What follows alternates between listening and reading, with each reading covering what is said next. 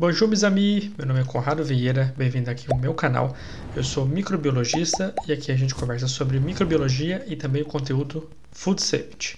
Bom, queria convidar para você me seguir lá no Instagram, é só apontar o seu celular para o QR Code que está aparecendo aqui na tela ou me procurar lá, arroba Conrado Vieira.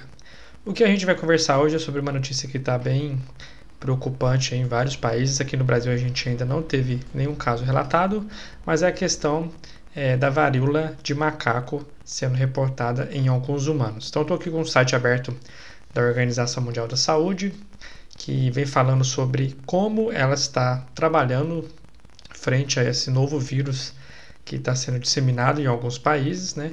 Então, fala que a Organização Mundial de Saúde está trabalhando junto com alguns países em resposta ao monkeypox. Então, esse é o nome genérico do vírus, né? Então, é como ele é identificado que trata-se então de uma varíola é, encontrada a princípio em macacos somente. Então aqui vem falando que a Organização Mundial de Saúde está trabalhando, está investigando, já tem 80 casos confirmados, né? É, essa notícia aqui é do dia 20 de maio agora, última sexta-feira, mas a gente vai ver outros sites de outros países mais específicos que esses casos são bem maiores, né?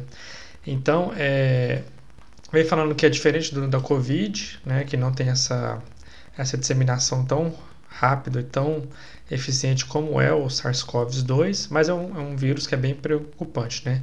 Que é o vírus da varíola.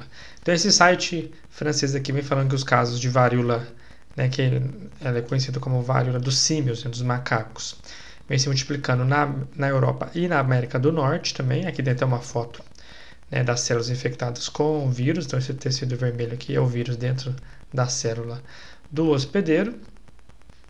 É, e vem falando então da, dessa preocupação, né, que alguns países como Portugal, Espanha, Canadá, Itália e a França já têm reportado casos de humanos com esse vírus da varíola de macaco. Né? E vem falando que esse é um fenômeno é, que não é muito comum, né? é um evento um pouco mais raro. Né? E que na, na Europa e nos Estados Unidos já teve alguns casos recentes desse vírus em humanos. E o, o que, que fala um pouquinho desse vírus? Então, esse site vem trazendo algumas informações interessantes para a gente.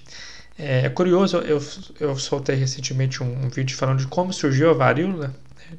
de como surgiu, na verdade, a vacina contra a varíola. É, então, foi a varíola humana a primeira doença a ser erradicada mundialmente. Então, ela foi detectada, a princípio, em macacos é, em 1958 e sendo o primeiro humano a ser infectado em 1970 uma criança aí de 9 anos que vivia em uma região é, que a varíola foi depois que, é, que a varíola foi então erradicada depois em 1968. É a varíola comum, né, a varíola de macacos é comum em 10 países africanos. É, e a gente teve então um caso dessa varíola de macaco em humanos em 2003 nos Estados Unidos, né, no verão nos Estados Unidos, que foi a primeira aparição dessa doença fora do continente africano.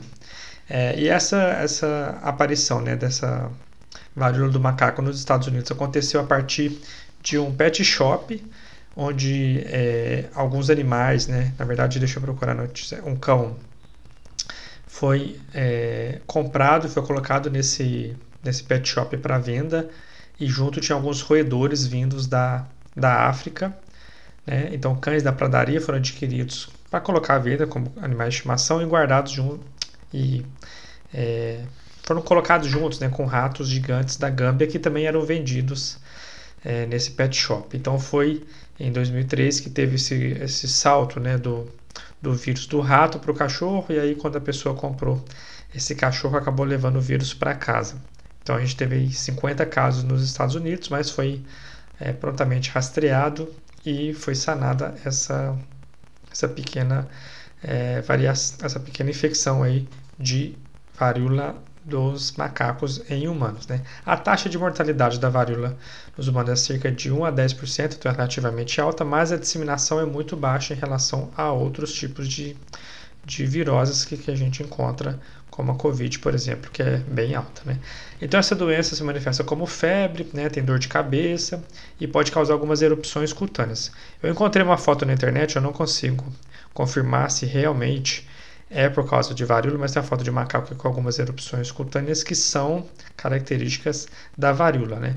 Como a varíola humana também causa essas erupções, a varíola do macaco também vai causar, que é uma forma do vírus se manifestar e ele é liberado no ambiente. E foi a partir de erupções assim que foi é, feito o processo da primeira vacinação, né? Então esse é um sintoma bem clássico da varíola.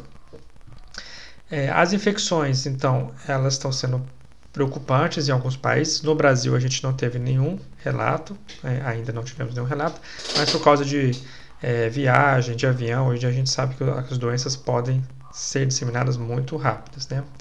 É, então, aqui o site da BBC, falando que os Estados Unidos e a Europa estão com surto, mas não estão muito preocupantes até agora, porque, como eu falei, a disseminação não é muito alta, então não há motivo para pânico, mas há uma necessidade dos órgãos de, de vigilância sanitária monitorarem o, a presença desse vírus em outros países, como uma forma profilática de evitar a sua disseminação. Aqui é uma foto só do vírus, é, então mostrando aqui como que é a carinha do vírus sob microscopia. Então todos os vírus têm uma estrutura que são semelhantes, né? tem a parte externa pode ser mais de lipídio, mais proteica e o material genético interno. Então isso não varia muito. E no Brasil, então, a gente não tem nenhum caso ainda. Né? É, no site da CNN fala que a OMS convocou uma reunião de emergência no dia 20, né, na última sexta-feira, para tratar desse caso, como fazer a rastreabilidade. Então, a pandemia da Covid trouxe um ensinamento muito grande mundial sobre como monitorar né, doenças infecciosas. Então, teve um, um amadurecimento de todos os países de como monitorar isso, mas né, cabe a todos os órgãos fiscalizar esse tipo de disseminação de doença. Então, no Brasil, a gente ainda não teve nenhum caso e provavelmente, se tiver, vai ser bem isolado porque a transmissibilidade é bem baixa. Né? Então, o Brasil tem que agora monitorar voos de regiões onde possam estar com vírus se espalhando. E só curiosidade, né, aqui falando no site antagonista, que no, na Alemanha, a primeira pessoa a ser, a ser diagnosticada com essa varíola do macaco é um brasileiro que estava em viagem em Portugal e Espanha, né, países que já estão ocorrendo mais casos. E aí, ao voltar para a Alemanha, na verdade, na cidade de Munique, ele foi diagnosticado então com esse vírus. Né?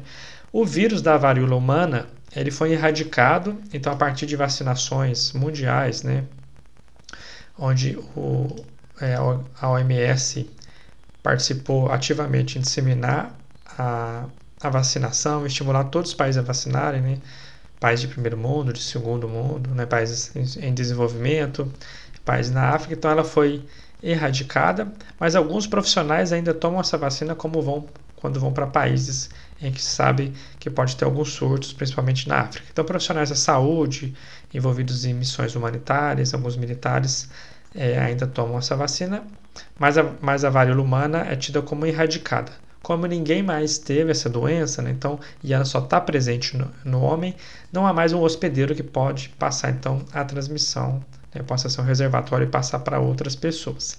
A transmissão desse vírus é um, é, é um pouco diferente do Covid.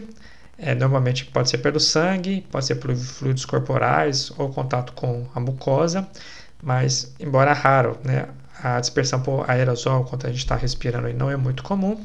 Então, é um vírus que é um pouco mais contido. É, bom, eu vou deixar aqui na descrição algumas referências que eu usei para poder é, construir esse material aqui para vocês, para a gente conversar um pouquinho. Então, embora seja alarmante, a gente não precisa ficar em pânico com a disseminação desse vírus, que ele é um pouco menos é pouco menos provável que ele seja disseminado como a Covid. A gente tem uma pandemia aí que possa preocupar vários países e causar muitas mortes. Embora a taxa de mortalidade é alta, a transmissibilidade é bem baixa. Então aproveitei para se inscrever, né? Deixa o seu like aí para incentivar aqui o canal. Ativa o sininho para receber as notificações. Se você está assistindo aí no Instagram, aproveita para me seguir e também para compartilhar no grupo da família, para que mais pessoas possam ter acesso a esse conteúdo. Um abraço e até o próximo vídeo.